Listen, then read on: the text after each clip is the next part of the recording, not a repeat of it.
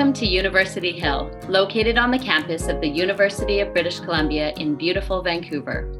Each week, we gather on the traditional, ancestral, and unceded territory of the Musqueam people.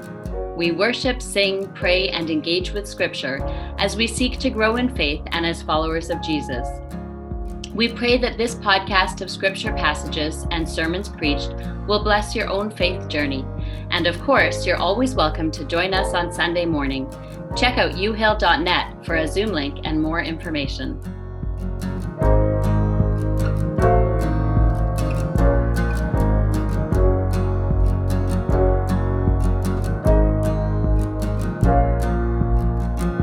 Our second reading this morning is from the book of James, chapter 3, verses 1 through 12. Not many of you should become teachers, my brothers and sisters, for you know that we who teach will be judged with greater strictness. For all of us make many mistakes. Anyone who makes no mistakes in speaking is perfect, able to keep the whole body in check with a bridle. If we put bits into the mouths of horses to make them obey us, we guide their whole bodies. Or look at ships, though they are so large that it takes strong winds to drive them, yet they are guided by a very small rudder wherever the will of the pilot directs. So also the tongue is a small member, yet it boasts of great exploits. How great a forest is set ablaze by a small fire, and the tongue is a fire. The tongue is placed among our members as a world of iniquity. It stains the whole body, sets on fire the cycle of nature, and is itself set on fire by hell. For every species of beast and bird, of reptile and sea creature can be tamed and has been tamed by the human species. But no one can tame the tongue, a restless evil full of deadly poison. With it we bless the Lord and Father and with it we curse those who are made in the likeness of God. From the same mouth comes blessing and cursing. My brothers and sisters, this ought not to be so. Does a spring pour forth from the same opening both fresh and brackish water? Can a fig tree, my brothers and sisters, yield olives or a grapevine figs? No more can salt water yield fresh. The word of our Lord.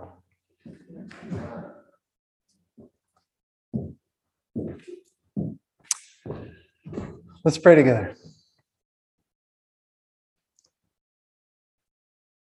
Holy God, uh, we give you thanks for the gift of your word. We pray that you'd help us to hear it well so that we can articulate it well, so that we can use our words to make you better known. We pray that you would bless the words of my mouth and the meditations of our hearts this morning that they would be acceptable in your sight. And we ask it in the name of Jesus, our rock and our redeemer. Amen. So, uh, for the last several weeks, we've been in the letter of James, and you've just heard we're, we're sticking with that this week. And, and as much as I love this letter, uh, I, I, I've never much liked the beginning of today's passage. you know, James says that not many of uh, you should become teachers. Now, here he's talking about uh, teachers in the church in particular, but maybe this is a time of year where that rings true otherwise. Not many of you should become teachers because we know that teachers will be judged with greater strictness. I'm not a big fan of that part. Um, I don't recall having had that explained to me when I was going through the process of being ordained. It seems to not really fair to have it sprung on me now. I, I, I'm not even really sure I totally agree with James here. And not just because it makes me feel better if he's wrong, uh, though it would, but because I don't think that I should be any more responsible for living out my baptism than anyone else. Maybe this is a, another reason that uh, the, the father of the Protestant Revolution or Reformation uh, did, didn't wasn't a big fan of this letter. You know, a big part of the reformers' conviction was that the gospel has to do with individual lives, uh, with everyday lives, regardless of our vocation. So everyone's responsible for working out the details in our own context, in our own lives, in our own uh, everyday. uh, that, that's where we get this idea of the priesthood of all believers, right? There is no hierarchy of spiritual accountability or culpability, just different jobs in the church. After all, James himself says that we all make many mistakes. And if we all make every uh, mistakes, why should one person's mistakes be of more consequence than, than the rest? On the other hand, this does make some sense, I think, within the context of the whole letter. You know, on, on its own, it makes me a little bit edgy, but what have we been hearing James say over and over again? That we're not meant to be just hearers of the word, but doers of it. We're not meant to just listen to good ideas about who and how God is. We're, we're supposed to live the gospel, this good news that in Jesus, God is uh, making all things new, that in and through Jesus, God has made a new way for us to be in the world in relation to God, or within ourselves, amongst each other, and all of creation. We're supposed to let that be the foundation of our lives. Every moment, every interaction, every relationship, every undertaking is infused with the truth that God is at work to get the world that God wants. We don't just learn that. We don't just think about it. We don't just sing and pray about it. We, we live it. We do it. To do otherwise sells us short. But you know, maybe in the grand scheme of things, it, it, it is easy or safer rather to hear this stuff and not do it than to say it and not do it. I mean, I still don't like that, uh, but it does make some sense. Now, throughout the scriptures, there seems to be a fair bit more kind of divine patience for what James calls these mistakes that we all make than there is for hypocrisy. Right? Some of the most beautiful scenes in the gospel are between Jesus and, and folks who's, uh, who have not been living exactly according to the will and way of God. You think of the, the story of the woman caught in adultery from John chapter 8, or you know, everybody's favorite little guy, Zacchaeus, right? These wonderful stories. Or, or most profoundly, when Jesus is being tortured and killed, when he's hanging from the cross, he uses his last breath to pray forgiveness over his killers because they don't know what they're doing. And that's amazing grace. It's breathtaking. But on the other hand, Jesus has some fairly harsh things to say to the folks he calls whitewashed tombs, the people who claim to know better and don't do it. Right? People whose lips drip with the, the, the words of life, but whose lives leave trails of carnage. Teachers who heap up heavy religious burdens on folks, but don't lift a finger to help. These folks don't come off so well. In fact, Jesus had seemed to have a lot more time for people who, who said the wrong thing and did the right thing than for those who said the right thing and did the wrong thing. So perhaps James is just echoing Jesus here, reminding us how foolish, how arrogant to say that, the word, that God wants the world one way and to continue to live in it in another way. I think it's a good reminder that when we bear witness to the gospel with our words, we're handling serious stuff. It's good stuff, seriously good stuff, but it is serious. Right? The gospel is not pretty good news, it's the good news the best news. It's the news that turns the world right side or upside down or, or right side up, depending on our perspective. Know, so it doesn't make any sense to say that it's true and then live as it's not. We don't talk about forgiveness and then refuse to forgive. We don't talk about God's lavish grace and then live stingy lives. We don't talk about justice and then live in indifference. We could go on and on. And again, it's not about following the rules so that we are in a place at God's table. It's about living coherent lives. It's about letting what we believe be true in the light of Jesus, Uh, what we believe to be true in the light of Jesus, about God, about ourselves, about our neighbors, about all of creation, take shape in our everyday lives. It's not saying one thing in here and living something different out there. It's refusing to submit ourselves to anything less than the hope and peace and joy and love that God has called us into. If the gospel is true here in worship, it's true all the time. And we get to learn to live that truth, right? Day by day, hour by hour, minute by minute, we get to let our lives be shaped in the will and way of Jesus. We get to let the fruit of the Spirit root deeper and deeper and bloom bigger and bigger. We get to be people of hope and peace and joy and love and generosity and kindness and faithfulness and self control. In every instance, we, we, we get to be that. We're not always that. we make many mistakes, but we're moving that direction. God, by God's grace, we're learning to move in that direction with the grain of the universe in everything that we do. So maybe what James says here is not so much a restriction or warning as, invitation. You know, maybe in my, my better moments, I can imagine that what feels like a threat might actually be a promise. If I'm going to say this stuff in here, if I'm going to teach this stuff in here, I get to be on the hook for it out there. Right? If I believe the stuff that I say, I don't have to temper it when things are less congenial. I mean, I make many mistakes, just like James says, but if I believe that God's going to get the world that God wants, I don't have to live as though the way things are are the way they're always going to be. Plus, if I if I believe the stuff I preach and I trust in God's extravagant grace, why wouldn't I want to be on the hook for it? Why shouldn't we want a God who expects something of us? Why shouldn't why should we want a God who's indifferent to our lives? We don't have to be just hearers of the word. We don't have to be just sayers of the word. We're not passive observers of what God is up to. We're in the thick of it. Right? We, we get to be doers of the stuff we say, come what may. And again, one more time, we, we, we, we do it all in grace. Right? We all make many mistakes, and God loves us anyways. We all have days and seasons and, and moments where we're more like the prodigal son, squandering the father's good gifts. Uh, and, and the gospel is that the father is there waiting for us, watching for us to come back home running for us when we're still a long way off, eager to hold us and kiss us and, and throw a party for us.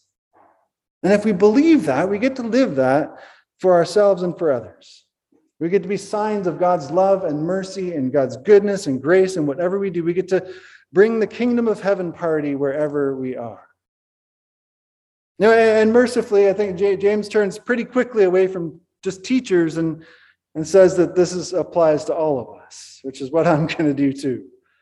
If we take this section that we heard last week, we, we see James there expanding on some of the things that St. Paul says in the letter to the Colossians or to the Corinthians, uh, where he insists that whatever we do, we get to do in the name and way of Jesus and to the glory of God, whether in word or deed. Last week, James reminded us that our deeds need to line up with what God's up to in the world. If God is about justice and love and righteousness, then we're about that stuff too, and, and actively so. It doesn't make any sense to encourage a naked and starving person, James says, to keep warm and eat their fill without giving them food and clothing. We're not just hearers of the word, we're doers of it. But now he's reminding us that we don't just line up our actions with God, but that when we speak, Whatever and whenever we speak, our whole witness is on the line. Whenever we open our mouths, the world is at stake. Just as it doesn't make sense to do one thing or say one thing and do another, it doesn't make any sense to do one thing and then speak in a way that undermines our actions. Right? If we're feeding the poor but grumbling about them, there's something off. If we're treating people with kindness when they're in the room and gossiping about them when they're not there, there's something off. Now, we're made in the image of God. Starting back in Genesis. We're made in the image of God who, who makes the universes with the word, who holds all things together by his word, whose word moves into the world and sets up shop among us. Our words, every bit as much as our actions, create the world. It doesn't make any sense for us to talk and pray and sing about grace and love and mercy in one breath, and then to speak harshly or coarsely or indifferently in the next. And I think this is about more than scrubbing certain four letter words and colorful phrases from our vocabulary. It's about paying attention to the world we make with our words. You know, the, the purest language can still defile. I don't, I don't need to swear at my kids to diminish them. I don't need to use foul language with a coworker to demean them or to make them feel inadequate or uh, unloved. One biting comment is enough to damage a relationship. One thoughtless word can create a landslide of shame and hurt and disunity. Our words are not neutral. Our words are not neutral. They make and break things. They build relationships or they tear them down. With the same tongue, we're just as capable of cursing as praising, James says. We bless God and we curse God's images. That's not the way it's meant to be. Right? That's incoherent. It doesn't make any sense. It doesn't make sense to sing, Great is thy faithfulness, and then speak in ways that are unfaithful. Doesn't make sense to speak of unconditional love and then speak ruthlessly in our workplaces. Doesn't make sense to pray about forgiveness and then speak in ways that keep people bound in guilt. It doesn't make sense to speak of God's delight and then let our words keep people mired in shame. Doesn't make sense to say that God is making all things new and then to speak in classrooms and boardrooms and checkout lines and traffic jams as though nothing is really different. Now, of course, sometimes it's totally appropriate and completely faithful to give expression to grief and anger and hard emotions. Now, the fact that our hope is often unseen. We don't use our words to mask the truth, even if the truth is hard or painful. James is not suggesting that we plaster over the hard stuff with, with pleasantries. The point is not to speak nicely, the point is to speak faithfully to speak truth and love, to articulate our hurts and frustrations without letting them get the last word. You know, the Psalms are the primary example of this in the Bible. I think that the prayer book of the Bible is full of these prayers that are a long way off from the power of positive thinking. Yeah, I mean, some are downright nasty. If you can't say anything nice, don't say anything at all is not a biblical principle, at least not according to the Psalms.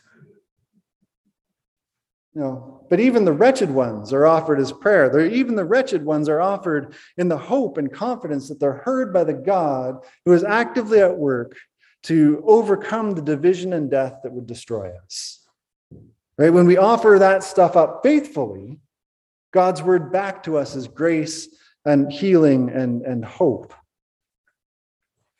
Now, as I was preparing for this week and, and thinking about this passage, I, I kept coming back to this image. It's one of my favorite images in all of Scripture. It comes from the book of Revelation, chapter 7.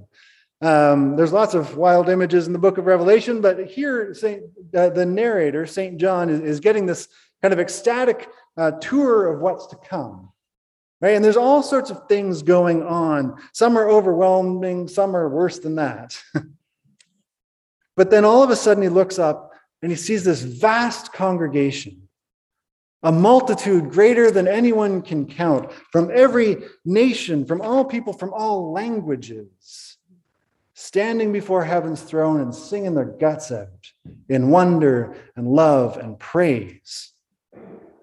And I think in that image, John is telling his churches, he's telling us that there's going to come a day, there's going to come a time, even if it's hard to imagine right now, particularly in an election season, uh, where when all language will be infused with wonder, love, and praise. All language will be infused with wonder, love, and praise. When every voice will be raised in the presence of the one who's making all things new. When God gets the world God wants, it's going to echo with, with songs of beauty and spontaneous, unbridled gladness and joy. Every tear wiped away, John says, every belly filled, every voice singing heaven's song. Now, obviously, that day is not here yet. There's an awful lot of noise, an awful lot of words swirling around us and within us that don't sound much like wonder, love, and praise. But as people who bear the name of Jesus, we get to let God's future invade our present. We're becoming the first fruits of God's harvest, the sign of God's coming kingdom in all that we do and in all that we say. We're learning to live lives fully integrated with God's very good dream for all things. So I want to invite us this week to, to pay attention to our, our language, not just for this week, but you know, in the wake of this particular passage, just let's spend the week tending to our language. And again, I don't just mean ridding ourselves of naughty words, though I'm sure James would encourage us to do that. But let's practice speaking as though the kingdom of heaven depends upon what we say. Now let's let our words build up the right things and tear down the wrong ones. Let, let, let's refuse to be careless when our word, with our words when we could be careful. Let's don't bless God in here and curse God's images out there. Let's not sing about love and then speak lovelessly. Let's trust that we can be fountains of bitter water, as James says, or we could be fountains of the water of life. And let's choose wisely. Let's understand that whenever we open our mouths, we have a chance to join in heaven's song. Every time we open our mouths, we can bless or we can break. Every time we open our mouths, we get to, we get to speak in tones of wonder, love, and praise. And so may it be so. Amen.